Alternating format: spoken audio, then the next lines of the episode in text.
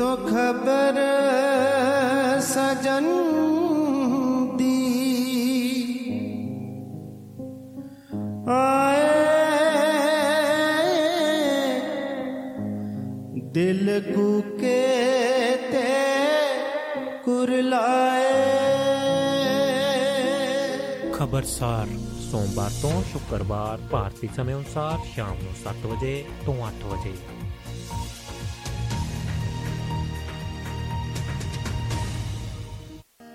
Doaba radio सुनने वाले सभी श्रोताओं को और यूट्यूब चैनल देखने वाले सभी श्रोताओं को बहुत बहुत प्यार भरा नमस्कार। लवली प्रोफेशनल यूनिवर्सिटी से मैं आया हूँ और आपके रूबरू हूँ इस समय। मैं बताना चाहूँगा कि यूनिवर्सिटी में तकरीबन 150 से ऊपर कोर्सेज इस समय हम चला रहे हैं। तो पहली बात आ गई कि जिस प्रकार के कोर्सेज में नया ट्रेंड क्या है? ट्रेंड है ऑनर्स का। आने वाला समा समा जो है, वो स्पेशलाइजेशंस का है स्पेसिफिकेशंस का है, और ऑनर्स डिग्री आपको ये सारी वैल्यू एडिशन उस कोर्स में ज़रूर देती है। डिप्लोमा उससे लेकर डॉक्टरेट तक के प्रोग्राम, पीएचडी प्रोग्राम्स हम चला रहे हैं। तकरीबन 150 से ऊपर डिसिप्लिन हैं जिसमें ये कोर्सेज चलाए जा रहे हैं। इंजीनियरिंग है मैनेजमेंट है कंप्यूटर एप्लीकेशन है, जो बच्चे होटल मैनेजमेंट डिज़ाइन आर्किटेक्चर आप हमारी वेबसाइट जाके एल पे पूरे कोर्सेज का ब्यौरा जान सकते हैं। ग्रेजुएशन प्रोग्राम्स टेक्निकल साइड पे जाए नॉन टेक्निकल साइड पे जाए लैंग्वेजेस में जाए एजुकेशन में जाए, हम हर प्रकार का कोर्स प्रोवाइड करते हैं।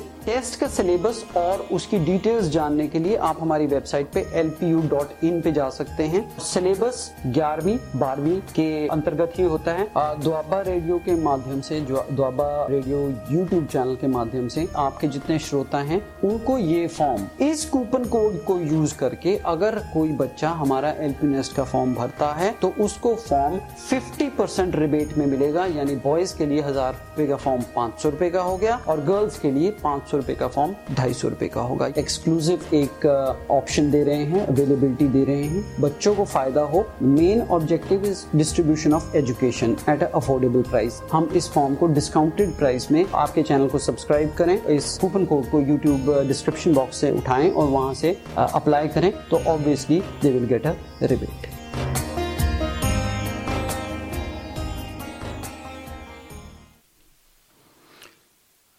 ਸਤਿ ਸ੍ਰੀ ਅਕਾਲ, ਆਦਾਬ, ਨਮਸਕਾਰ ਗੁੱਡ ਈਵਨਿੰਗ ਦੋਸਤੋ। ਤੇ ਜਿਹੜੇ ਲੋਕ ਬਾਹਰ ਸੁਣ ਰਹੇ ਨੇ ਅਮਰੀਕਾ, ਕੈਨੇਡਾ ਦੇ ਵਿੱਚ, ਉਹਨਾਂ ਵਾਸਤੇ ਗੁੱਡ ਮਾਰਨਿੰਗ ਦੋਸਤੋ, ਕਿਉਂਕਿ ਤੁਹਾਡੀ ਸਵੇਰ ਸਵੇਰ ਹੈ। ਤੇ ਅਸੀਂ ਹੁਣ ਸ਼ਾਮ ਦੇ ਵਿੱਚ ਵਿਚਰੇ ਸੋ ਭਾਰਤੀ ਸਮੇਂ ਦੇ ਮੁਤਾਬਕ ਜਿਹਨਾਂ ਦਾ ਸਮਾਂ ਹੈ ਉਹਨਾਂ ਸਾਰਿਆਂ ਨੂੰ ਗੁੱਡ ਈਵਨਿੰਗ ਕਹਾਂਗੇ।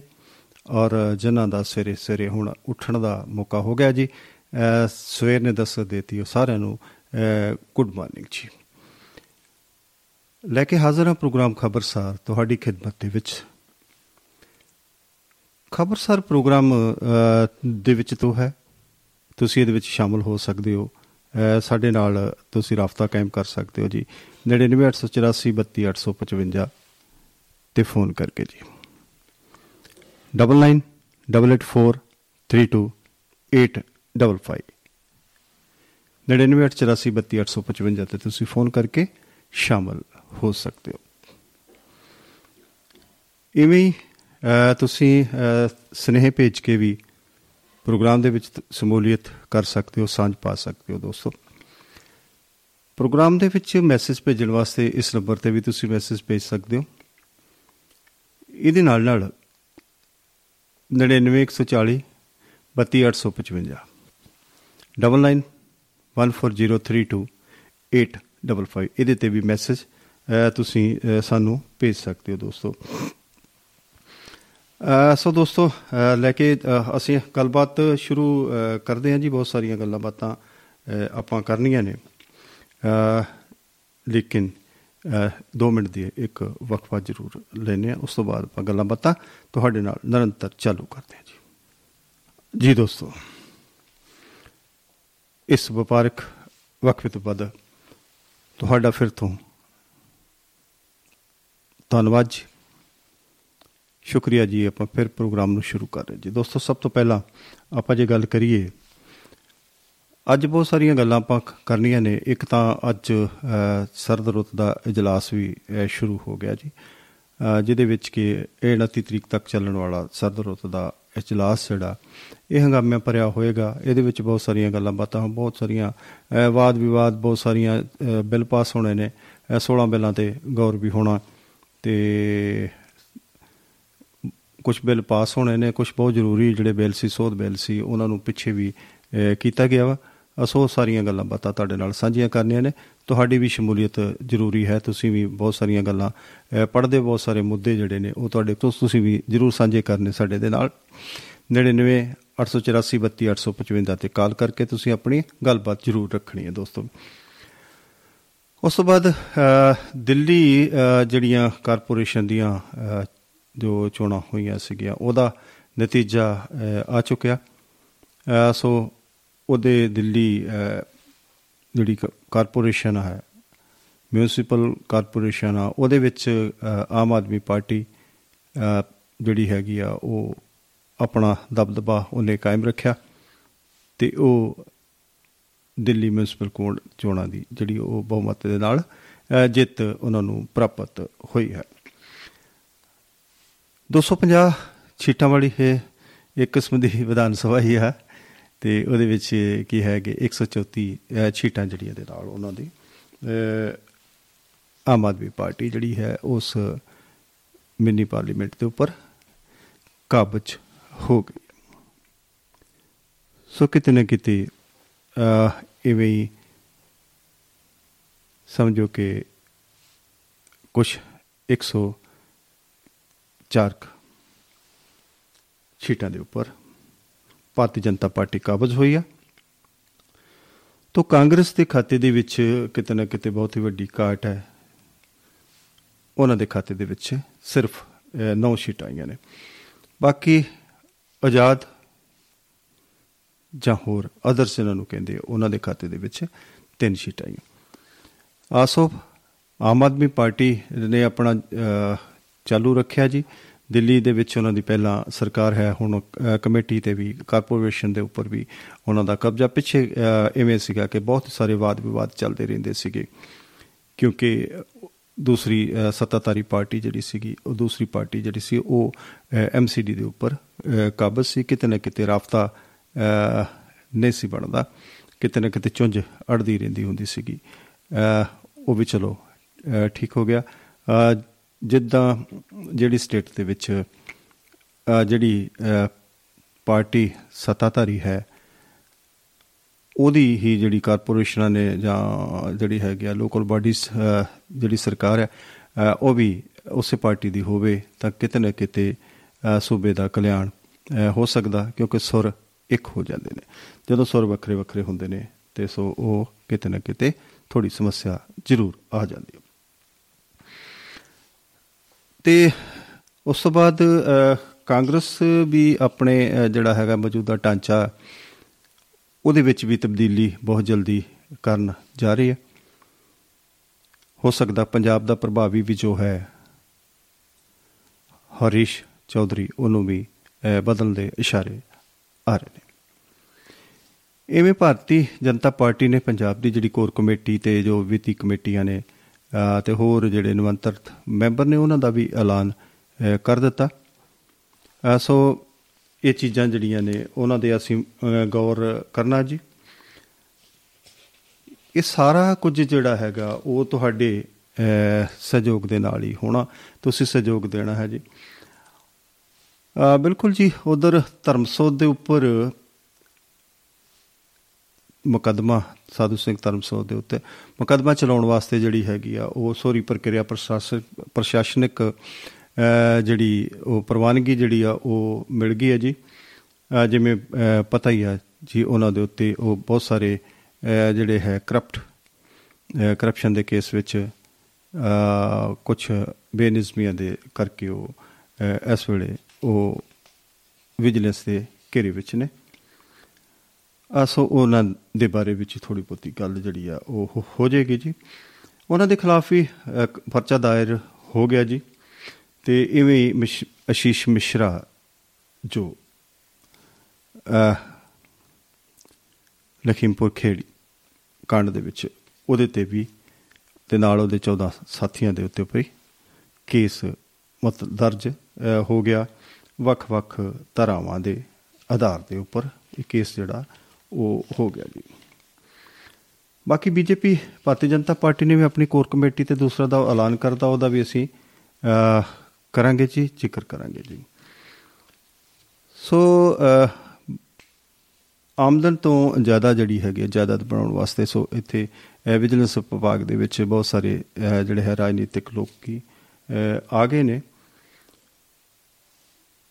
ਤੋ ਕਾਂਗਰਸ ਸਰਕਾਰ ਨੇ ਵੀ ਐਲਾਨ ਕਰ ਦਿੱਤਾ ਹੈ ਕਿ ਉਹ ਆਪਣਾ ਜਿਹੜਾ ਹੈ ਪੁਨਰਗਠਨ ਜਿਹੜਾ ਉਹ ਕਰਨ ਕਰਨਗੇ। ਅ, ਕਿਉਂਕਿ ਬਹੁਤ ਸਾਰੇ ਉਹਨਾਂ ਦੇ ਸਿਰਕੱਢ ਜਿਹੜੇ ਨੇਤਾ ਸੀਗੇ ਉਹ ਕੁਝ ਤਾਂ ਭਾਰਤੀ ਜਨਤਾ ਪਾਰਟੀ ਵਿੱਚ ਚਲੇ ਗਏ ਤੇ ਕੁਝ ਇਧਰ ਉਧਰ ਥੋੜੇ ਮੁਸ਼ਕਲਾਂ ਵਿੱਚ ਨੇ ਫਸੇ ਪਏ ਨੇ। ਅ, ਸੋ ਬਹੁਤ ਜ਼ਿਆਦਾ ਜ਼ਰੂਰਤ ਹੈ ਉਹਨਾਂ ਨੂੰ ਅ, ਜਥੇਬੰਦਕ ਸਾਰਾ ਢਾਂਚਾ ਬਦਲਣ ਦੀ ਅ, ਜ਼ਰੂਰਤ ਪੈਣੀ ਆ।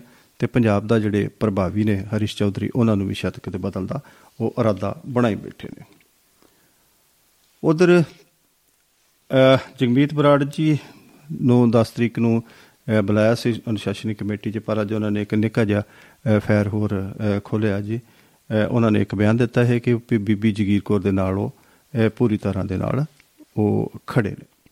ਤੇ ਸੋ ਇਹ ਸਾਰਾ ਵਾਦ-ਵਿਵਾਦ ਸੀਗਾ। ਤੇ ਸਭ ਤੋਂ ਪਹਿਲਾਂ ਆਪਾਂ ਗੱਲ ਕਰਦੇ ਹਾਂ ਜੀ ਅ, ਜਿਹੜਾ ਅੱਜ ਦਾ ਸਰਦ ਰੁੱਤ ਦਾ ਜਿਹੜਾ ਇਜਲਾਸ ਆ ਉਹ ਸ਼ੁਰੂ ਹੋ ਗਿਆ ਜੀ। ਉਹਦੇ ਵਿੱਚ ਕੀ ਕੱਲ ਸਰਪਾਰਟੀ ਮੀਟਿੰਗ ਦੇ ਵਿੱਚ ਅ, 47 ਪਾਰਟੀਆਂ ਨੂੰ ਨਿਯੁਤਾ ਦਿੱਤਾ ਸੀਗਾ ਜੀ। ਅੱਜ ਇਹਨਾਂ ਵਿੱਚੋਂ ਕਿ 31 ਪਾਰਟੀਆਂ ਨੇ ਪਾਰਟਿਸਿਪੇਟ ਕੀਤਾ ਜਾਂ ਇੱਕ ਹੋ ਕੇ ਹਾਜ਼ਰੀ ਭਰੀ।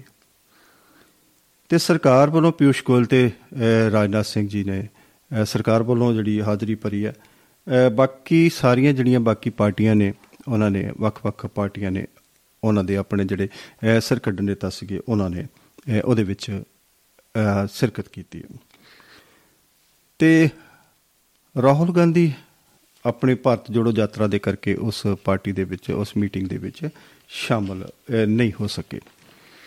ਅ, ਸੋ ਬਹੁਤ ਸਾਰੀਆਂ ਉਹਦੇ ਵਿੱਚ ਵਿਚਾਰ ਵਟਾਂਦਰਾ ਹੋਈਆਂ ਨੇ ਕਿ ਉਹਦੇ ਵਿੱਚ ਗੱਲ ਉਹਨਾਂ ਨੇ ਇਹ ਰੱਖੀ ਹੈ ਕਿ ਅ, ਪ੍ਰਧਾਨ ਮੰਤਰੀ ਸ਼੍ਰੀ ਮੋਦੀ ਜੀ ਨੇ ਤੇ ਜਿਹੜੇ ਉਹਦੇ ਦੂਸਰੇ ਜਿਹੜੇ ਨੇਤਾ ਸ਼ਾਮਲ ਹੋਏ ਨੇ ਅ, ਉਹਨਾਂ ਨੇ ਸਾਰਿਆਂ ਕੋਲੋਂ ਅ, ਸਹਿਯੋਗ ਮੰਗਿਆ। ਉਹਨਾਂ ਨੇ ਇਹ ਕਿਹਾ ਕਿ ਅ, ਸਾਰੇ ਜਾਣੇ ਇਸ ਨੂੰ ਸਹਿਯੋਗ ਦੇਣਗੇ ਤਾਂ ਤਾਂ ਹੀ ਪਾਰਲੀਮੈਂਟ ਜਿਹੜੀ ਆ ਉਹ ਉਹ ਚੱਲੇ। ਇਹਦੇ ਵਿੱਚ ਅ, ਅ, ਦੋ ਤਿੰਨ ਅ, ਬਿੱਲ ਜਿਹੜੇ ਨੇ ਉਹ ਅ, 16 ਬਿੱਲਾਂ ਦੇ ਵਿੱਚ ਅ, ਜਿਹੜੀ ਹੈਗੀ ਆ ਉਹ ਸਹਿਕਾਰੀ ਅ, ਸੋਧ ਬਿੱਲ ਜਿਹੜਾ ਉਹ ਉਹ ਪੇਸ਼ ਕਰਨਾ ਜੀ। ਸੋ ਉਹ ਬਿੱਲ ਦੀ ਵੀ ਉਹਨੂੰ ਅ, ਪਾਸ ਕਰਾਉਣ ਦੀ ਸੰਭਾਵਨਾ ਹੈਗੀ ਜੀ।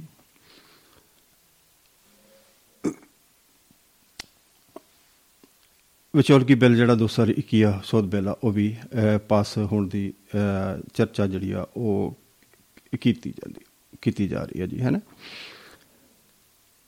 ਅ, ਸੋ ਦੋਸਤੋ ਕੁਝ ਬਿੱਲ ਜਿਹੜੇ ਨੇ ਅ, ਉਹ ਸ਼ਾਇਦ ਇਹਦੇ ਵਿੱਚ ਪੇਸ਼ ਹੀ ਨਹੀਂ ਕੀਤੇ ਜਾਣੇ ਜਿਹੜੇ ਕਿ ਬਹੁਤ ਚਰਚਿਤ ਜਿਹੜਾ ਸੀਗਾ।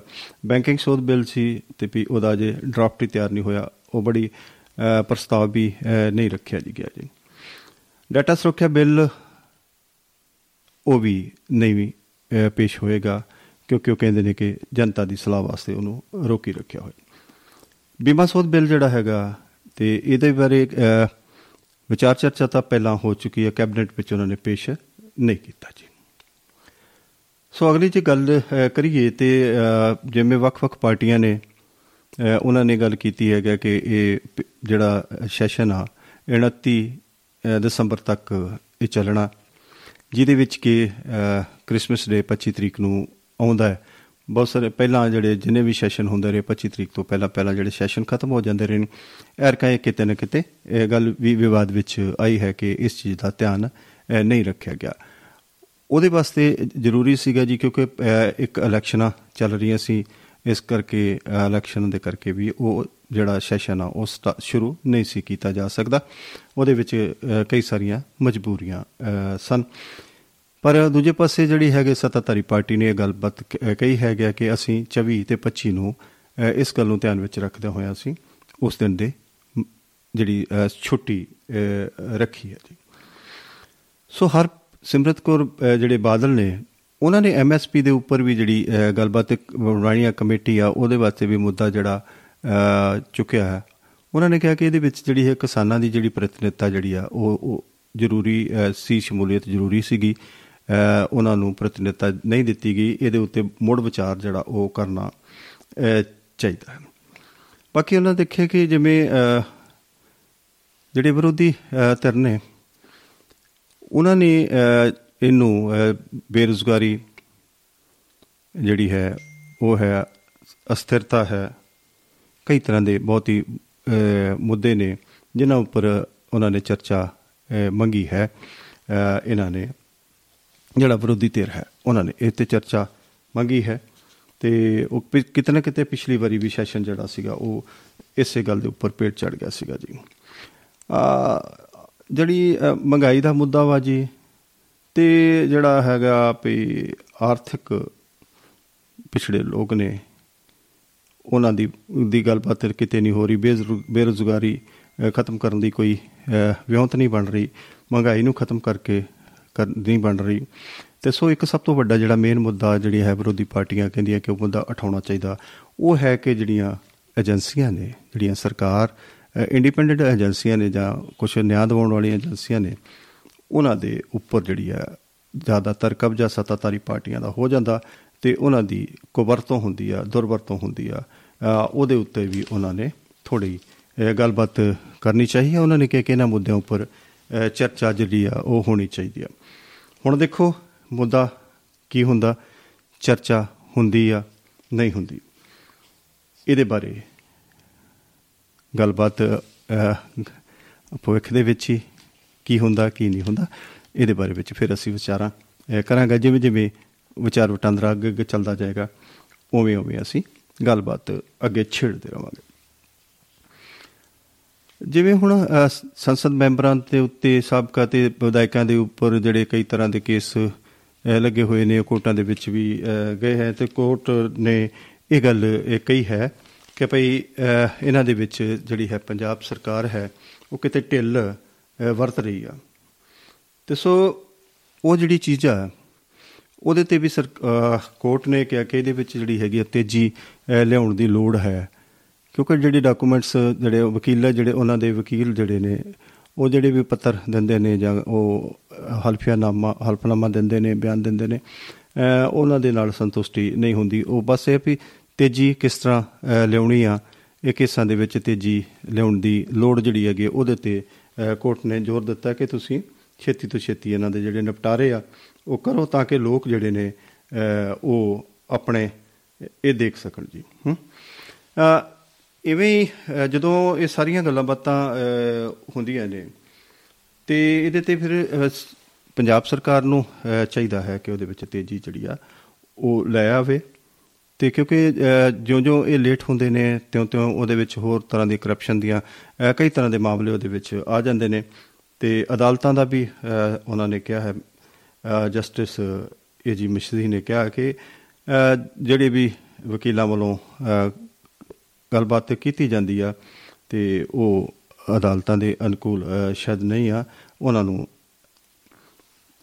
ਸਹੀ ਤਰੀਕੇ ਨਾਲ ਪਰਸਿਊ ਜਿਹੜਾ ਉਹ ਕਰਨ ਦੀ ਲੋੜ ਹੈ ਜੀ। ਤੇ ਥੋੜਾ ਜਿਹਾ ਪਿੱਛੇ ਫਾਲੋ ਅਪ ਉਹਨਾਂ ਨੇ ਕਰਕੇ ਕਰਕੇ ਉਹਨਾਂ ਨੇ ਕਿਹਾ ਕਿ ਜਿਹੜੇ ਗਵਾਹ ਨੇ ਉਹ ਛੇਤੀ ਤੋਂ ਛੇਤੀ ਜਿਹੜੇ ਹੈਗੇ ਨੇ ਅਦਾਲਤਾਂ ਵਿੱਚ ਅ, ਪੇਸ਼ ਅ, ਕਰਨ। ਇਹਦਾ ਬਹੁਤ ਹੀ ਜਲਦੀ ਪ੍ਰਬੰਧ ਕਰਨਾ ਚਾਹੀਦਾ ਕਿ ਜਿੰਨੀ ਜਲਦੀ ਜਿਹੜੇ ਗਵਾਹ ਨੇ ਉਹ ਪੇਸ਼ ਹੋ ਸਕਣ ਤੇ ਉਨੀ ਜਲਦੀ ਹੀ ਸਾਰਾ ਜਿਹੜਾ ਕੰਮਕਾਰ ਆ ਉਹ ਠੀਕ ਅਦਾਲਤ ਜਿਹੜੀ ਹੈਗੀ ਆ, ਉਹ ਸਹੀ ਤਰੀਕੇ ਨਾਲ ਆਪਣਾ ਕੰਮ ਕਰੇਗੀ। ਤੇ ਇਹਦੇ ਵਿੱਚ ਜਿਹੜਾ ਹੈਗਾ ਉਹ ਅ, ਤੇਜ਼ੀ ਬਹੁਤ ਹੀ ਲਿਆਉਣ ਦੀ ਕਾਫੀ ਅ, ਜ਼ਰੂਰਤ ਹੈ ਅ, ਸ- ਅ, ਸੋ ਕੋਸ਼ਿਸ਼ ਕਰਦੇ ਹਾਂ ਜੀ ਹਰਪਾਲ ਬੈਂਸ ਜੀ ਸਾਡੇ ਨਾਲ ਜੁੜਨ ਦੀ ਕੋਸ਼ਿਸ਼ ਕਰ ਰਹੇ ਨੇ। ਉਹ ਦੂਸਰੇ ਨੰਬਰ ਤੇ ਅ, ਇੱਧਰ ਕਾਲ ਕਰ ਰਹੇ ਨੇ। ਅ, ਸੋ ਹਰਪਾਲ ਬੈਂਸ ਜੀ ਤੁਸੀਂ ਸੁਣ ਰਹੇ ਹੋ ਪ੍ਰੋਗਰਾਮ ਤੇ। ਤੁਸੀਂ ਅ, ਇੱਧਰ 9984432855 ਤੇ ਤੁਸੀਂ ਕਾਲ ਕਰ ਸਕਦੇ ਹੋ। ਅ, ਕਿਉਂਕਿ ਇਸ ਨੰਬਰ ਤੇ ਮੈਂ ਕਾਲ ਅ, ਨਹੀਂ ਲੈ ਸਕਦਾ। ਅ, ਕਿਉਂਕਿ ਇਹ ਸਿਰਫ ਮੈਸੇਜ ਵਾਸਤੇ ਹੀ ਹੈ ਜੀ। ਅ, ਇਵੇਂ ਹੀ ਅ, ਜਿਹੜੇ ਅ, ਦੋਸਤ ਨਾਲ ਜੁੜਨਾ ਚਾਹੁੰਦੇ ਨੇ ਉਹ ਅ, ਜਰੂਰ ਜੀ ਅ, ਤੁਸੀਂ ਅ, 9984432855 ਦੇ ਉੱਪਰ ਤੁਸੀਂ ਅ, ਗੱਲਬਾਤ ਕਰਨੀ ਆ। ਤੇ ਤਾਂ ਜਾ ਕੇ ਅ, ਤੁਹਾਡੀ ਤੇ ਮੇਰੀ ਅ, ਗੱਲਬਾਤ ਜਿਹੜੀ ਆ ਉਹ ਹੋਣੀ ਆ। ਤੇ ਚਲੋ ਕੋਈ ਨਹੀਂ ਅਸੀਂ ਅ, ਇਹ ਦੇਖਦੇ ਹਾਂ ਜੀ। ਅਸ ਮੈਂ ਇਧਰੋਂ ਹਰਪਾਲ ਬੈਂਸ ਜੀ ਅ, ਕਰ ਰਹੇ ਸੀ। ਹਰਪਾਲ ਬੈਂਸ ਜੀ ਤੁਸੀਂ ਅ, ਆਉਣੇ ਰਹੋ ਜੀ। ਸਤਿ ਸ੍ਰੀ ਅਕਾਲ ਜੀ। ਸਤਿ ਸ਼੍ਰੀ ਅਕਾਲ ਚਾਲ ਸਾਹਿਬ ਬਹੁਤ ਬਹੁਤ ਧੰਨਵਾਦ ਤੁਹਾਡਾ। ਤੁਸੀਂ ਮੈਨੂੰ ਸ਼ਾਮਲ ਕੀਤਾ ਆਪਣੇ ਪ੍ਰੋਗਰਾਮ 'ਚ। ਕੱਲ ਦੀ ਮਾਫੀ ਮੰਗਦੇ ਹਾਂ ਜੀ। ਕੱਲ ਤੁਹਾਡਾ ਤੁਸੀਂ ਸ਼ਾਮਲ ਨਹੀਂ ਹੋ ਸਕੇ ਕਿਉਂਕਿ ਥੋੜਾ ਜਿਹਾ ਰਸ਼ ਚਲੋ ਇਹ ਇੰਨਾ ਜ਼ਿਆਦਾ ਸੀਗਾ। ਹੋ ਵੀ ਜਾਂਦਾ ਕਿਸੇ ਤੇ। ਬਾਕੀ ਤੁਸੀਂ ਨਾ ਉਹ ਦੂਸਰਾ ਇਹ ਨੰਬਰ ਜਿਹੜਾ ਮੇਰਾ ਜਿਸ ਨੰਬਰ ਤੋਂ ਮੈਂ ਹੁਣ ਗੱਲ ਕੀਤੀ ਹੈ ਇਹ- ਇਹਨੂੰ ਸਟੂਡੀਓ ਨੰਬਰ ਇਹ ਹੀ ਨੋਟ ਕਰ ਲੈਣਾ। ਇਹਦੇ ਉੱਪਰ ਹੀ ਜਦੋਂ ਵੀ ਤੁਸੀਂ ਕਾਲ ਕਰਨੀ ਆ ਇਸੇ ਨੰਬਰ ਤੇ ਕਾਲ ਕਰਨੀ ਹੈ ਜੀ। ਅ, ਸੋ ਤੁਹਾਡਾ ਬਹੁਤ-ਬਹੁਤ ਧੰਨਵਾਦ। ਤੁਸੀਂ ਖਬਰਸਾਰ ਪ੍ਰੋਗਰਾਮ ਦੇ ਵਿੱਚ ਮੇਰੇ ਨਾਲ ਜਨੀ ਸਰਬਜੀਤ ਚਾਹਲ ਦੇ ਨਾਲ ਅ, ਦੁਆਬਾ ਰੇਡੀਓ ਦੇ ਇਸ ਮੰਚ ਤੇ ਤੁਸੀਂ ਸ਼ਾਮਲ ਹੋ ਤੁਸੀਂ ਆਉਨੇ ਰਹੋ ਅ, ਸੋ ਤੁਸੀਂ ਆਪਣੇ ਜਿਹੜੀ ਅ, ਕੋਈ ਵੀ ਵਿਚਾਰ ਚਰਚਾ ਤੁਸੀਂ ਕਰਨੀ ਚਾਹੋ ਅ, ਉਹ ਤੁਸੀਂ ਆਪਣੇ ਅ, ਤੁਹਾਨੂੰ ਪੂਰੀ ਖੁੱਲ੍ਹ ਹੈ ਜੀ। ਤੁਸੀਂ ਆਪਣਾ ਕੋਈ ਵਿਚਾਰ ਅ, ਰੱਖ ਸਕਦੇ ਹੋ ਸਾਡੇ ਨਾਲ ਆਪਣੇ ਸਰੋਤਿਆਂ ਦੇ ਨਾਲ ਸਾਡੇ ਸਰੋਤਿਆਂ ਦੇ ਨਾਲ। ਅ, ਦੁਆਬਾ ਰੇਡੀਓ ਤੁਹਾਡੀ ਆਵਾਜ਼ ਤੁਹਾਡੀ ਆਪਣੀ ਆਵਾਜ਼ ਆ। ਅ, ਤੁਸੀਂ ਕੋਈ ਵੀ ਗੱਲ ਜਿਹੜੀ ਆ ਇੱਥੇ ਮੁੱਦਾ ਕੋਈ ਰੱਖ ਸਕਦੇ ਹੋ ਜੀ। ਜੀ। ਹਾਂ, ਚਾਲ ਸਾਹਿਬ ਤੁਸੀਂ ਬੜੀ ਫਰਾਖ ਦਿਲੀ ਦੇ ਨਾਲ ਮੈਨੂੰ ਆਪਣੇ ਪ੍ਰੋਗਰਾਮ 'ਚ ਸ਼ਾਮਲ ਕੀਤਾ। ਜੀ। ਬਹੁਤ ਬਹੁਤ ਧੰਨਵਾਦ। ਜੀ। ਉਹ ਮੈਂ ਤੁਹਾਡੀ ਜਿਹੜੀ ਗੱਲਬਾਤ ਚੱਲ ਰਹੀ ਸੀ ਆਪਣੇ ਨਿਆਂਪਾਲਕਾ ਵੱਲੋਂ ਜੀ ਜੀ ਜੀ। ਲੋਕਾਂ ਨੂੰ ਬਹੁਤ ਸਾਰੇ ਜਿਹੜੇ ਮਸਲੇ ਨੇ ਕੇਸਾਂ ਦੇ ਵਿੱਚ ਸਮੇਂ ਸਿਰ ਇਨਸਾਫ ਨਹੀਂ ਮਿਲ ਰਿਹਾ। ਜੀ ਬਿਲਕੁਲ ਜੀ। ਲੇਟ ਹੋ ਰਹੇ ਨੇ। ਤੇ ਲੋਕਾਂ ਦੀ ਬੜੀ ਦੁਰਗਤੀ ਹੋ ਰਹੀ ਹੈ ਲੋਕੀ ਸਾਲਾਂ ਬੱਧੀ ਉਡੀਕ ਕਰ ਰਹੇ ਨੇ। ਪਰ ਉਹਨਾਂ ਨੂੰ ਬਿਲਕੁਲ ਇਨਸਾਫ ਦੀ ਕੋਈ ਆਸ ਨਹੀਂ ਵੱਜ ਰਹੀ।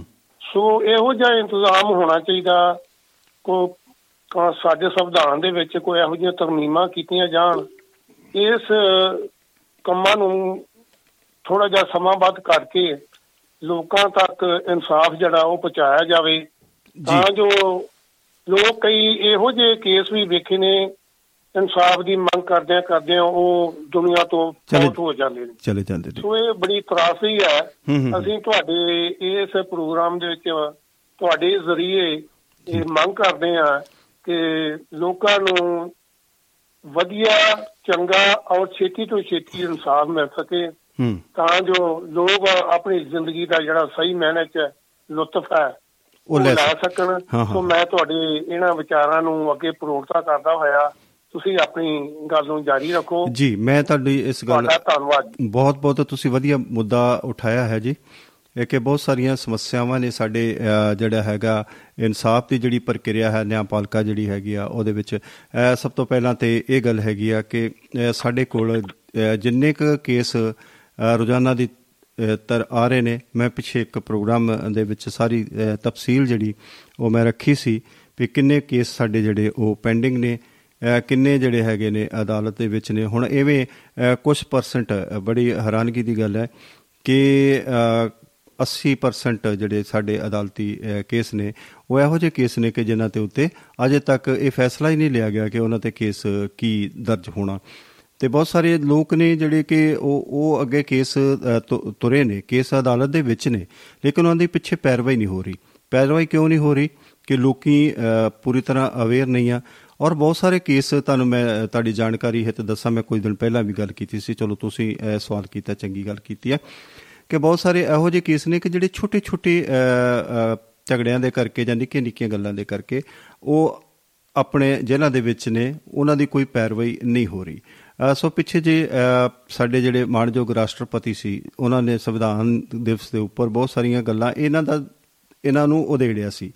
ਭਾਵੇਂ ਪ੍ਰਸ਼ਾਸ- ਪ੍ਰਸ਼ਾਸਨਿਕ ਉਹਨਾਂ ਦੇ ਕੋਲ ਕੋਈ ਅਧਿਕਾਰ ਨਹੀਂ ਸੀਗੇ ਕਿਸੇ ਗੱਲ ਦੀ ਕਰ ਉਹਨਾਂ ਬਹੁਤ ਸਾਰੀਆਂ ਗੱਲਾਂ ਕੀਤੀਆਂ ਨੇ ਕਿ ਇਹੋ ਜਿਹੇ ਜਿਹੜੇ ਕੇਸ ਨੇ ਅ, ਜਿਹੜੇ ਵੈਸੇ ਪੈਂਡਿੰਗ ਪਏ ਹੋਏ ਨੇ ਇਹੋ ਜਿਹੇ ਕੇਸ ਨੇ ਜਿਹੜੇ ਲੋਕ ਅ, ਸਜ਼ਾਵਾਂ ਵੀ ਭੁਗਤ ਚੁੱਕੇ ਨੇ ਅ, ਉਹਨਾਂ ਅ, ਨੂੰ ਤੁਰੰਤ ਜਿਹੜਾ ਹੈਗਾ ਉਹਨਾਂ ਦਾ ਹੱਲ ਜਿਹੜਾ ਕੱਢਣਾ ਚਾਹੀਦਾ ਜਿਹੜੇ ਮਾਮੂਲੀ ਮੂਲੀ ਕਰਕੇ ਕਾਰਨਾ ਕਰਕੇ ਕਿਸੇ ਨੇ ਕੋਈ ਥੋੜੀ ਬਹੁਤੀ ਕਿਸੇ ਦੇ ਕਿਸੇ ਨੂੰ ਤੱਕਾਮੁੱਕੀ ਕਰਤੀ ਹੈ ਜਾਂ ਇਸ ਦੀ ਗੱਲਬਾਤ ਹੋਈ ਹੈ ਅ, ਉਹਨਾਂ ਲੋਕਾਂ ਨੂੰ ਜਿਹੜਾ ਜਲਦੀ ਤੋਂ ਜਲਦੀ ਜਿਹੜਾ ਇਨਸਾਫ ਦੇ ਕੇ ਅ, ਉਹਨਾਂ ਨੂੰ ਬਾਹਰ ਕੱਢਣਾ ਚਾਹੀਦਾ।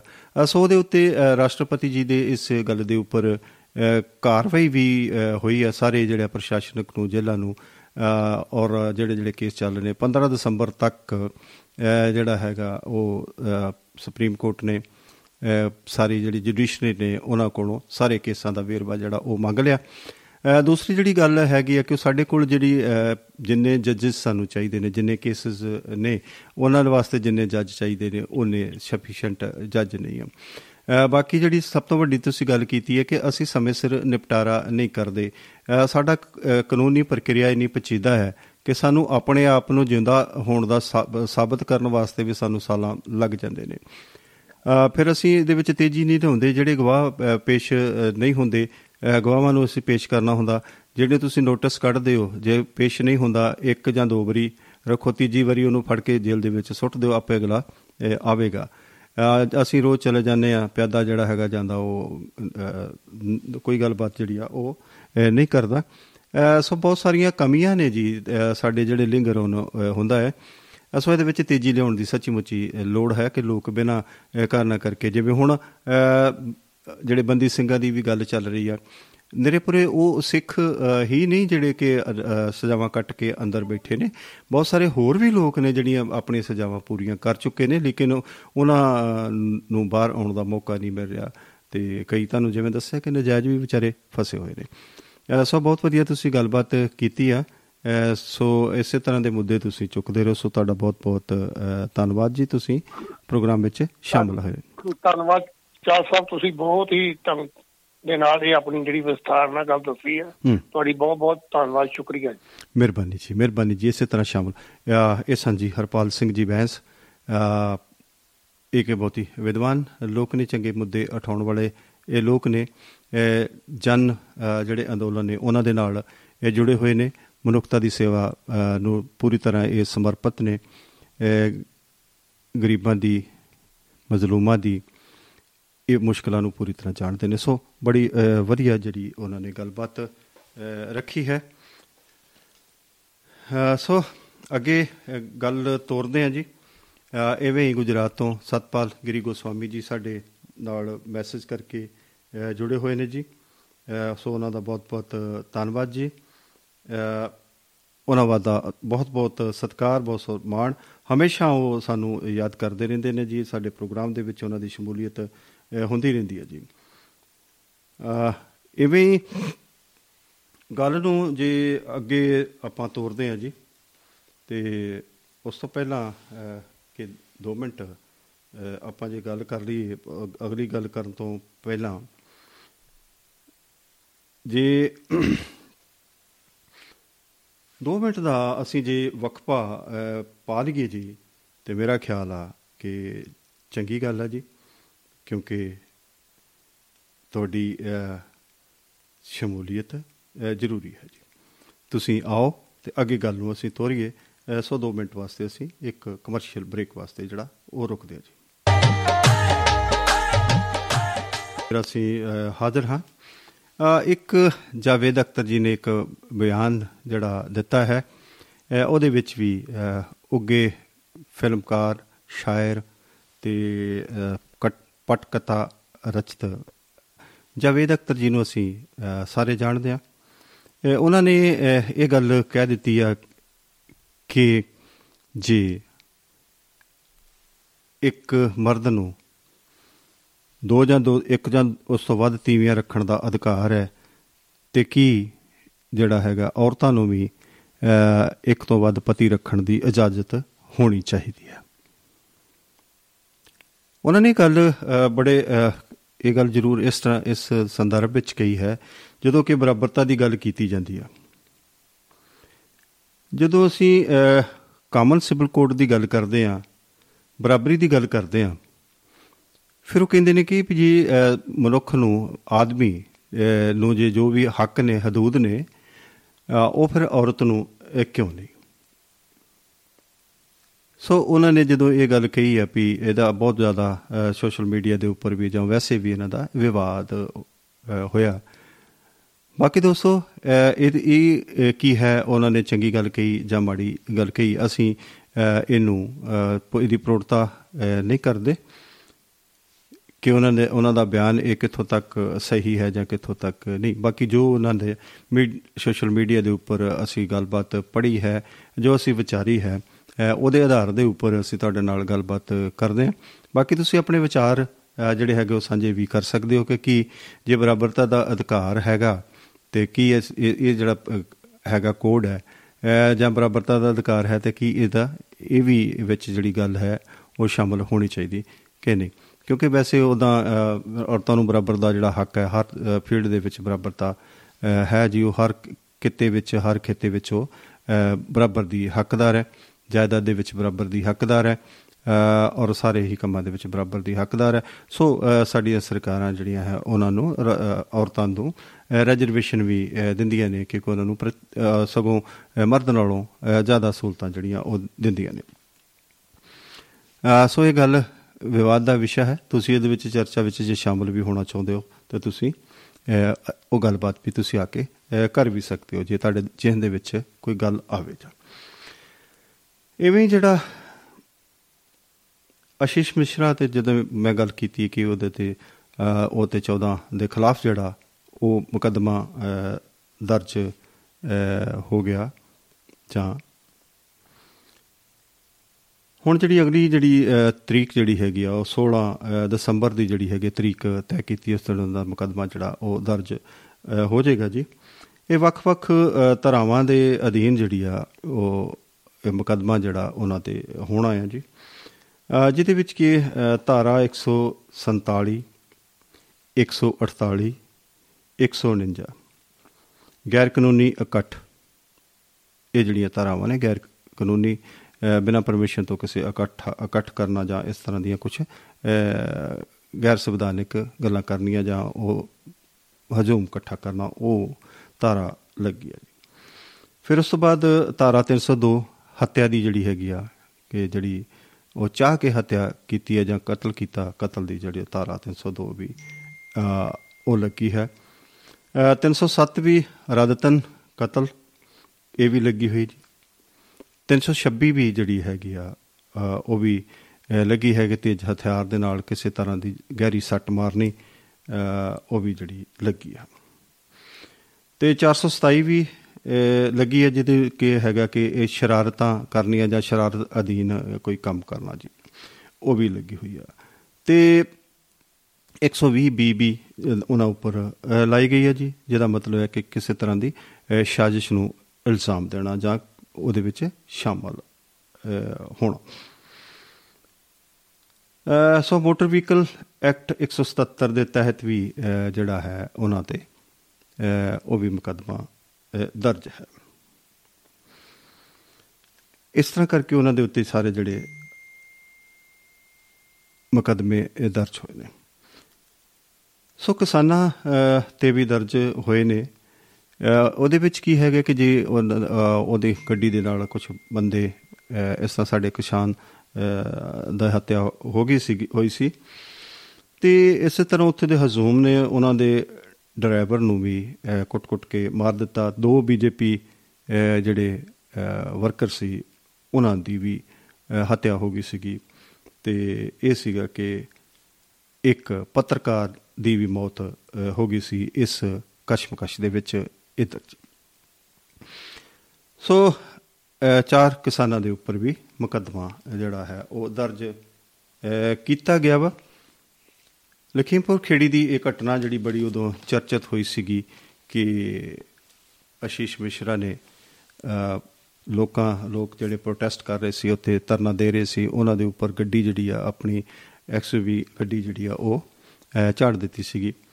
ਸੋ ਬੜੀ ਅ, ਚਰਚਾ ਸੀ ਉਸ ਗੱਲ ਦੇ ਵਿੱਚ ਤੇ ਅਜੇ ਵੀ ਜਿਹੜੇ ਸਾਡੀਆਂ ਕਿਸਾਨ ਜੁਨੀਆਂ ਨੇ ਉੱਥੇ ਜਾ ਕੇ ਧਰਨਾ ਵੀ ਦਿੰਦੀਆਂ ਨੇ ਇਹ ਮੰਗ ਵੀ ਕਰਦੀਆਂ ਨੇ ਕਿ ਜਿਹੜੇ ਹੈ ਅ, ਸਾਨੂੰ ਉਹ ਇਨਸਾਫ ਜਿਹੜਾ ਉਹ ਮਿਲਣਾ ਚਾਹੀਦਾ ਜਿਹੜੇ ਕਿ ਸਾਡੇ ਕਿਸਾਨ ਉੱਥੇ ਅ, ਮਰੇ ਗਏ ਸੀਗੇ ਉਹਨਾਂ ਦਾ ਇਨਸਾਫ ਮਿਲਣਾ ਚਾਹੀਦਾ। ਅ, ਸੋ ਅ, 16 ਤਰੀਕ ਨੂੰ ਮੁਕੱਦਮਾ ਜਿਹੜਾ ਉਹ ਦਾਇਰ ਹੋ ਜਾਏਗਾ ਤਰੀਕ ਪਈ ਹੋਈ ਆ ਅ, 16 ਦਸੰਬਰ ਨੂੰ ਅ, ਸਾਰਾ ਜਿਹੜਾ ਹੈਗਾ ਉਹਨਾਂ ਤੇ ਚਾਰਜ ਜਿਹੜੇ ਨੇ ਉਹ ਲੱਗ ਗਏ ਨੇ ਸਾਰੇ ਜੀ। ਤੇ ਸੋ ਦੇਖੋ ਅੱਗੇ ਅ, ਕੀ ਬਣਦਾ? ਇਹ ਭਵਿੱਖ ਦੇ ਗਰਭ ਵਿੱਚ ਆ। ਅ, ਸੋ ਜਿਹੜੀ ਗੱਲ ਇਹ ਸੀਗੀ ਕਿ ਮੁਕੱਦਮਾ ਦਰਜ ਹੋਣਾ ਉਹ ਤਾਂ ਉਹਨਾਂ ਤੇ ਮੁਕੱਦਮਾ ਦਰਜ ਅ, ਹੋ ਹੀ ਗਿਆ। ਜੇ ਅਸੀਂ ਗੱਲ ਕਰੀਏ ਕਿ ਇਸ ਵੇਲੇ ਅ, ਭਾਰਤੀ ਜਨਤਾ ਪਾਰਟੀ ਨੇ ਵੀ ਆਪਣੀ ਜਿਹੜੀ ਕੋਰ ਕਮੇਟੀ ਆ ਪ੍ਰਬੰਧਕੀ ਕਮੇਟੀ ਆ ਵਿੱਤ ਕਮੇਟੀ ਆ ਪੰਜਾਬ ਦੀ। ਉਹਦੇ ਬਾਰੇ ਅਸ਼ਵਨੀ ਕੁਮਾਰ ਜੀ ਨੇ ਆਪਣੀ ਮੀਟਿੰਗ ਲੈ ਕੇ ਉਹਦੇ ਵਿੱਚ ਨਾ ਬਹੁਤ ਸਾਰੀਆਂ ਫੈਸਲੇ ਜਿਹੜੇ ਉਹ ਉਹ ਲਏ ਨੇ। ਆਪਣੀ ਕਮੇਟੀ ਜਿਹੜੀ ਆ ਉਹਨਾਂ ਨੇ ਪ੍ਰਧਾਨ ਹੋਣ ਦੇ ਨਾਤੇ ਕਮੇਟੀ ਦਾ ਗਠਨ ਜਿਹੜਾ ਉਹ ਉਹਨਾਂ ਨੇ ਅਹ, ਕਰ ਦਿੱਤਾ ਜੀ। ਆ ਜਿਹਦੇ ਵਿੱਚ ਕਿ ਅਹ, 17 ਜਿਹੜੇ ਕੋਰ ਕਮੇਟੀ ਦੇ ਮੈਂਬਰ ਜਿਹੜੇ ਉਹ ਲਏ ਨੇ। 6 ਜਿਹੜੇ ਹੈਗੇ ਨੇ ਉਹ ਜਿਹਨੂੰ ਕਹਿੰਦੇ ਨੇ ਕਿ ਸਪੈਸ਼ਲ ਇਨਵਾਈਟੀ ਵਿਸ਼ੇਸ਼ ਅਹ, ਸੱਦੇ ਹੋਏ ਮੈਂਬਰ ਲਏ ਨੌ ਮੈਂਬਰ ਜਿਹੜੇ ਅਹ, ਸੂਬਾ ਵਿੱਤ ਕਮੇਟੀ ਦੇ ਮੈਂਬਰ ਜਿਹੜੇ ਨੇ ਉਹਨਾਂ ਨੇ ਅਹ, ਕੀਤੇ ਨੇ। ਸੋ ਬਹੁਤ ਸਾਰੇ ਵਿਦਵਾਨ ਲੋਕ ਜਿਹੜੇ ਨੇ ਉਹ ਉਹਨਾਂ ਨੇ ਅਹ, ਲਏ ਨੇ।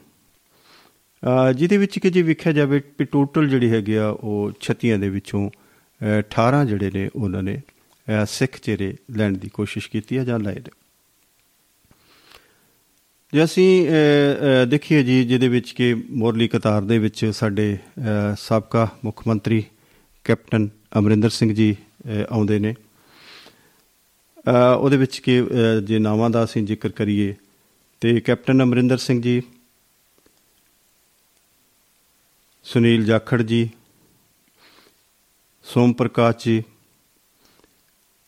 ਅਵਨਾਸ਼ ਰਾਏ ਖੰਨਾ ਜੀ ਰਾਣਾ ਗੁਰਜੀਤ ਸਿੰਘ ਜੀ ਸੋਢੀ ਸਰਬਜੀਤ ਸਿੰਘ ਵਿਰਕ ਮਨੋਰੰਜਨ ਕਾਲੀਆ ਜੀ ਪ੍ਰੋਫੈਸਰ ਰਜਿੰਦਰ ਭੰਡਾਰੀ ਜੀ ਰਜਿੰਦਰ ਮੋਹਨ ਸਿੰਘ ਛੀਨਾ ਜੀ ਜਸਵਿੰਦਰ ਢਿੱਲੋਂ ਜੀ ਫਤਿਹ ਜੰਗ ਸਿੰਘ ਬਾਜਵਾ ਜੀ ਵਿਜੇ ਸਾਂਪਲਾ ਜੀ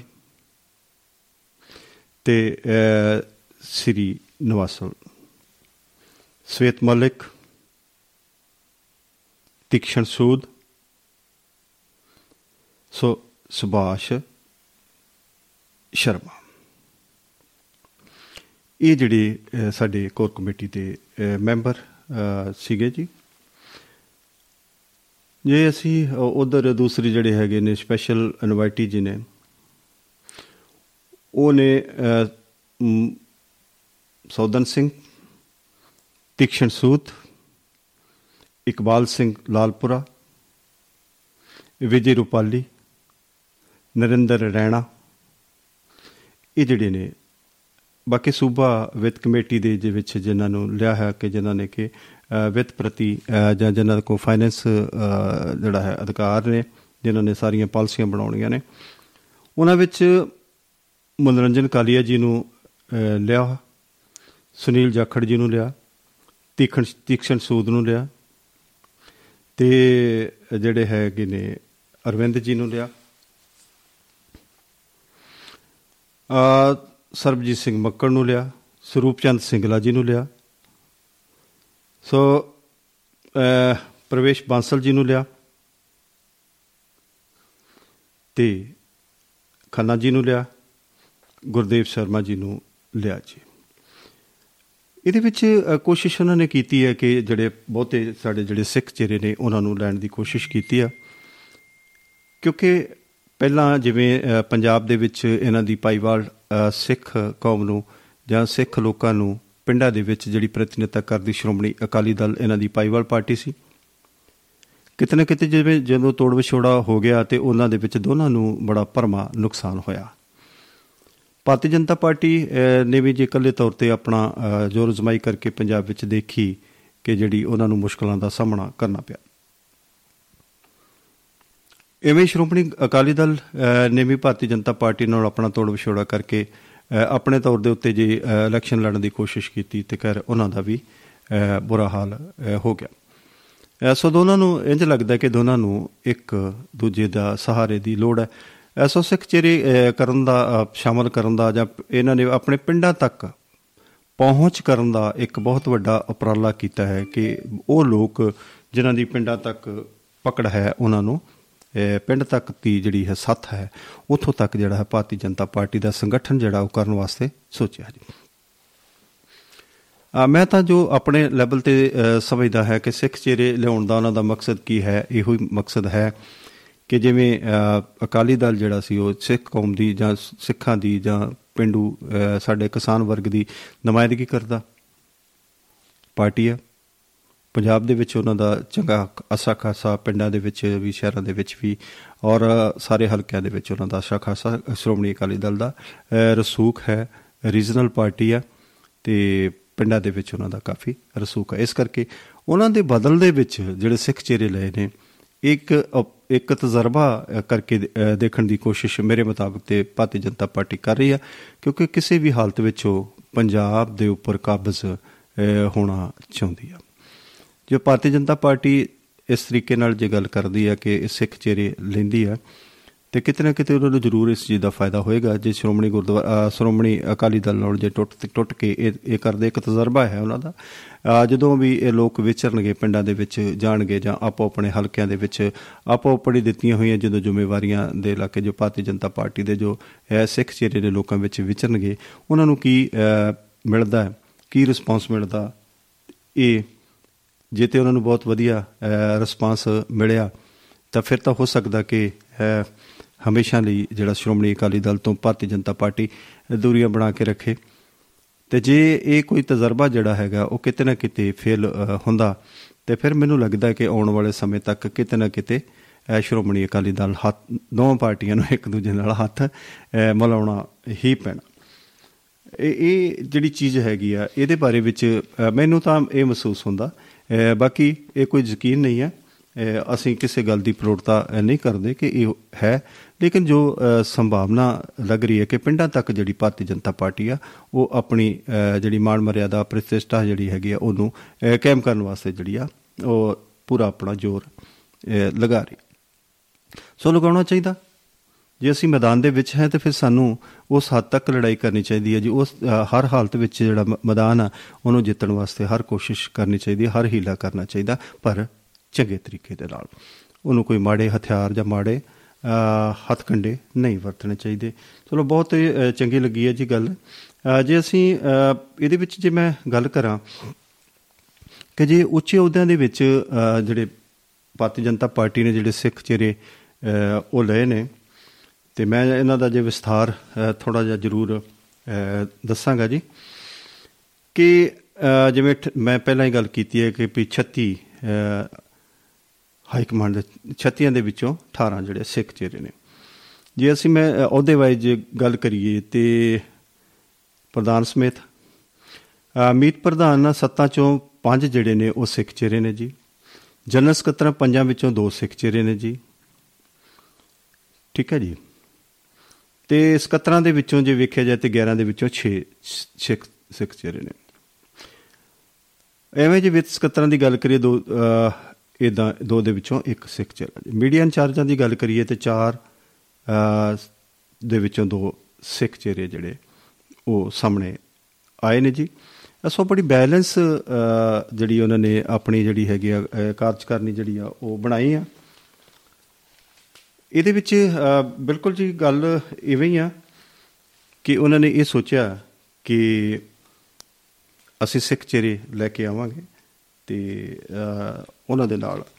ਪਰ ਇੱਕ ਪਾਸੇ ਵੀ ਭਾਰਤੀ ਜਨਤਾ ਪਾਰਟੀ ਨੇ ਇਹ ਵੀ ਕਿਹਾ ਹੈ ਕਿ ਬਲਬੀਰ ਸਿੰਘ ਅ, ਸਿੱਧੂ ਸਾਮਸੁੰਦਰ ਅਰੋੜਾ ਇਹੋ ਜਿਹੇ ਲੋਕ ਅ, ਇਹਨਾਂ ਨੂੰ ਆਪਣੀ ਕਾਰਜਕਾਰਨੀਆਂ ਦੇ ਵਿੱਚੋਂ ਬਾਹਰ ਰੱਖ ਕੇ ਉਹ ਕਿਤੇ ਨਾ ਕਿਤੇ ਕਰਪਸ਼ਨ ਦਾ ਤਬਾ ਨਾ ਲੱਗਣ ਵਾਸਤੇ ਜਿਹੜਾ ਹੈ ਉਹਨਾਂ ਨੂੰ ਅ, ਬਾਹਰ ਰੱਖਿਆ ਗਿਆ ਉਹਨਾਂ ਨੂੰ। ਬੇਸ਼ੱਕ ਉਹ ਭਾਰਤੀ ਜਨਤਾ ਪਾਰਟੀ ਦੇ ਅ, ਇੱਕ ਅੰਗ ਨੇ ਤੇ ਉਹ ਜ਼ਰੂਰ ਇਵੇਂ ਹੀ ਗੱਲ ਕਰ ਹੈ ਜੀ।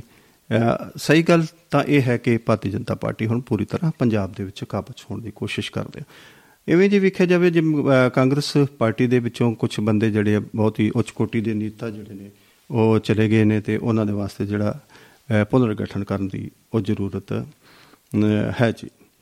ਸੋ ਕਿਤੇ ਨਾ ਕਿਤੇ ਜ਼ਿੰਮੇਵਾਰੀਆਂ ਵੀ ਫਿਕਸ ਅ, ਕਰਦੇ ਨਜ਼ਰ ਆਉਂਦੇ ਨੇ ਤੇ ਜਿਹੜਾ ਕਿ ਜ਼ਿੰਮੇਵਾਰੀਆਂ ਤੋਂ ਭੱਜੇਗਾ ਉਹਨਾਂ ਨੂੰ ਜਿਹੜੀ ਕਿ ਇਸ ਅ, ਅਹੁਦੇ ਤੋਂ ਫਾਰਗ ਕਰ ਦਿੱਤਾ ਜਾਏਗਾ। ਤੇ ਸੋ ਇਸੇ ਤਰ੍ਹਾਂ ਅ, ਅੱਗੇ ਅ, ਭਾਰਤ ਜੋੜੋ ਜਿਹੜੀ ਯਾਤਰਾ ਹੈ ਉਹ 10 ਜਨਵਰੀ ਨੂੰ ਪੰਜਾਬ ਦੇ ਵਿੱਚ ਸ਼ਿਰਕਤ ਕਰ ਰਹੀ ਹੈ ਤੇ 20 ਦਿਨ ਵਾਸਤੇ ਇੱਥੇ ਹੀ ਰਵੇ ਰਹੇਗੀ। ਤੇ ਉਹ ਬਹੁਤ ਸਾਰੀਆਂ ਅ, ਪਾਰਟੀਆਂ ਨੂੰ ਬਹੁਤ ਸਾਰੇ ਨੁਮਾਇੰਦਿਆਂ ਨੂੰ ਅ, ਸੰਬੋਧਨ ਜਿਹੜੀ ਆ ਉਹ ਕੀਤਾ ਅ, ਜਾਵੇਗਾ। ਪਾਰਟੀਆਂ ਦੇ ਵੱਖ-ਵੱਖ ਜਿਹੜੇ ਨੇ ਨੁਮਾਇੰਦੇ ਨੇ ਅ, ਉਹਨਾਂ ਨਾਲ ਮੁਲਾਕਾਤਾਂ ਵੀ ਹੋਣਗੀਆਂ। ਤੇ ਜਲੰਧਰ ਵੱਲੋਂ ਇਹ ਸ਼ਾਮਲ ਅ, ਹੋ ਕੇ ਫਿਰ ਇਧਰ ਗੁਰਦਾਸਪੁਰ ਅ, ਹੁੰਦੇ ਹੋਏ ਅ, ਸਾਰਾ ਹੀ ਪੰਜਾਬ ਨੂੰ ਸੰਗਠਿਤ ਕਰਦੇ ਹੋਏ ਅ, ਉਹ ਫਿਰ ਇਧਰ ਜੰਮੂ ਕਸ਼ਮੀਰ ਦੇ ਵਿੱਚ ਅ, ਸ਼ਾਮਲ ਹੋ ਜਾਣਗੇ। ਤੇ ਐਵੇਂ ਹੀ ਬਹੁਤ ਸਾਰੇ ਲੋਕ ਨੇ ਜਿਨ੍ਹਾਂ ਨੂੰ ਅਹਿਮ ਅਹੁਦੇ ਦੇਣੇ ਨੇ।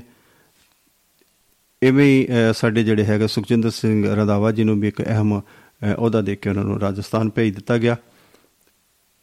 ਕਿਉਂਕਿ ਆਉਣ ਵਾਲੇ ਕੁਝ ਸਮੇਂ ਦੇ ਬਾਅਦ ਰਾਜਸਥਾਨ ਦੇ ਵਿੱਚ ਵੀ ਅ, ਚੋਣਾਂ ਨੇ ਕੋਈ ਪਾਰਟੀ ਨੂੰ ਸੰਗਠਿਤ ਅ, ਕਰਨਾ ਹੈ ਤੇ ਇਹਦੇ ਕਰਕੇ ਉਹਨਾਂ ਦੀ ਜਿਹੜੀ ਹੈ ਜ਼ਿੰਮੇਵਾਰੀ ਉੱਥੇ ਲਾ ਦਿੱਤੀ ਗਈ ਹੈ। ਸੋ ਸਾਰੀਆਂ ਗੱਲਾਂ ਜਿਹੜੀਆਂ ਨੇ ਉਹ ਬੜੀਆਂ ਅ, ਹੈ ਨੇ ਜੀ।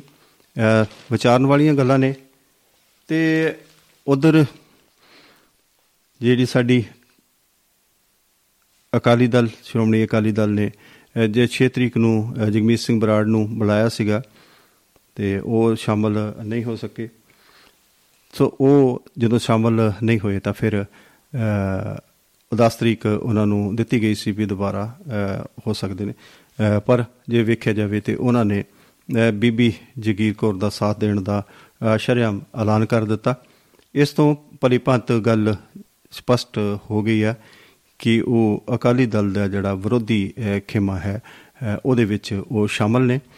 ਉਹ ਕਿਤੇ ਨਾ ਕਿਤੇ ਇਹ ਗੱਲ ਕਹਿੰਦੇ ਨਜ਼ਰ ਆ ਰਹੇ ਨੇ ਕਿ ਮੈਂ ਕੋਈ ਕਿਸੇ ਪਾਰਟੀ ਦੇ ਵਿੱਚ ਨਹੀਂ ਰਲਣਾ ਇਹ ਸਗੋਂ ਕੀ ਹੈ ਕਿ ਮੈਂ ਜਿਹੜਾ ਸ਼੍ਰੋਮਣੀ ਅਕਾਲੀ ਦਲ ਦਾ ਪੁਨਰਗਠਨ ਅਹ, ਹੀ ਕਰਨਾ ਵਾ। ਮੈਂ ਇਹਦੇ ਵਿੱਚ ਹੀ ਰਹਿ ਕੇ ਅਕਾਲੀ ਦਲ ਦੇ ਸ਼੍ਰੋਮਣੀ ਅਕਾਲੀ ਦਲ ਦੇ ਵਿੱਚ ਰਹਿ ਕੇ ਹੀ ਕੰਮ ਕਰਨਾ। ਅਹ, ਸੋ ਕਿਸ ਤਰ੍ਹਾਂ ਕੰਮ ਹੋਣਾ ਇਹ ਤਾਂ ਸਪਸ਼ਟ ਹੀ ਹੈ। ਕਿ ਉਹ ਕਿਵੇਂ ਕੰਮ ਕਰਦੇ ਨੇ ਬਹੁਤ ਹੀ ਅਹ, ਤੇਜ਼ ਤਰਾਰ ਨੇਤਾ ਨੇ। ਅਹ, ਚੰਗੀ ਸੋਚ ਰਾਜਨੀਤਿਕ ਵਿੱਚ ਬਾਦਲ ਸਾਹਿਬ ਦੇ ਉਹ ਚੇਲੇ ਨੇ ਤੇ ਰਾਜਨੀਤੀ ਵਿੱਚ ਉਹ ਕਿੰਨੇ ਕੁ ਇਕੱਠ ਹੋ ਸਕਦੇ ਨੇ। ਅਹ, ਸੋ ਬਹੁਤ ਹੀ ਅਹ, ਅਹਿਮ ਅਹ, ਉਹਨਾਂ ਨੇ ਪੰਜਾਬ ਦੀ ਅਹ, ਰਾਜਨੀਤੀ ਵਿੱਚ ਰੋਲ ਨਿਭਾਇਆ ਹੈ। ਵੱਖ-ਵੱਖ ਪਾਰਟੀਆਂ ਦੇ ਵਿੱਚ ਰਹਿੰਦਿਆਂ ਹੋਇਆਂ ਅਹ, ਪਰ ਉਹਨਾਂ ਨੂੰ ਪ੍ਰਤੀਨਿਧਤਾ ਜਿਹੜੀ ਹੈਗੀ ਆ ਉਹ ਆ ਜਾਂ ਇਹ ਕਹੀ ਕਿ ਮਕਬੂਲੀਅਤ ਜਿਹੜੀ ਆ ਉਹਨਾਂ ਨੂੰ ਪੂਰੀ ਤਰ੍ਹਾਂ ਅਹ, ਨਹੀਂ ਮਿਲ ਸਕੀ। ਅਹ, ਸੋ ਅਹ, ਉਹ ਵੀ ਅਕਾਲੀ ਦਲ ਦੇ ਵਿਰੋਧੀ ਖੇਮੇ ਵਿੱਚ ਜਾ ਅਹ, ਬੈਠੇ ਨੇ। ਬੇਸ਼ੱਕ ਉਹ ਕਿਸੇ ਹੋਰ ਪਾਰਟੀ ਦੇ ਵਿੱਚ ਜਾਣ ਦੀ ਗੱਲ ਨਹੀਂ ਕਰਦੇ। ਤੇ ਜੇ ਉਹ ਅਕਾਲੀ ਦਲ ਦੇ ਵਿਰੋਧੀ ਖੇਮੇ ਵਿੱਚ ਵੀ ਜਾਂਦੇ ਨੇ ਤਾਂ ਉਹ ਕਿਤੇ ਨਾ ਕਿਤੇ ਵਿਰੋਧੀ ਪਾਰਟੀ ਦੇ ਵਿੱਚ ਹੀ ਉਹ ਅਹ, ਸ਼ਾਮਲ ਨੇ ਦੋਸਤੋ।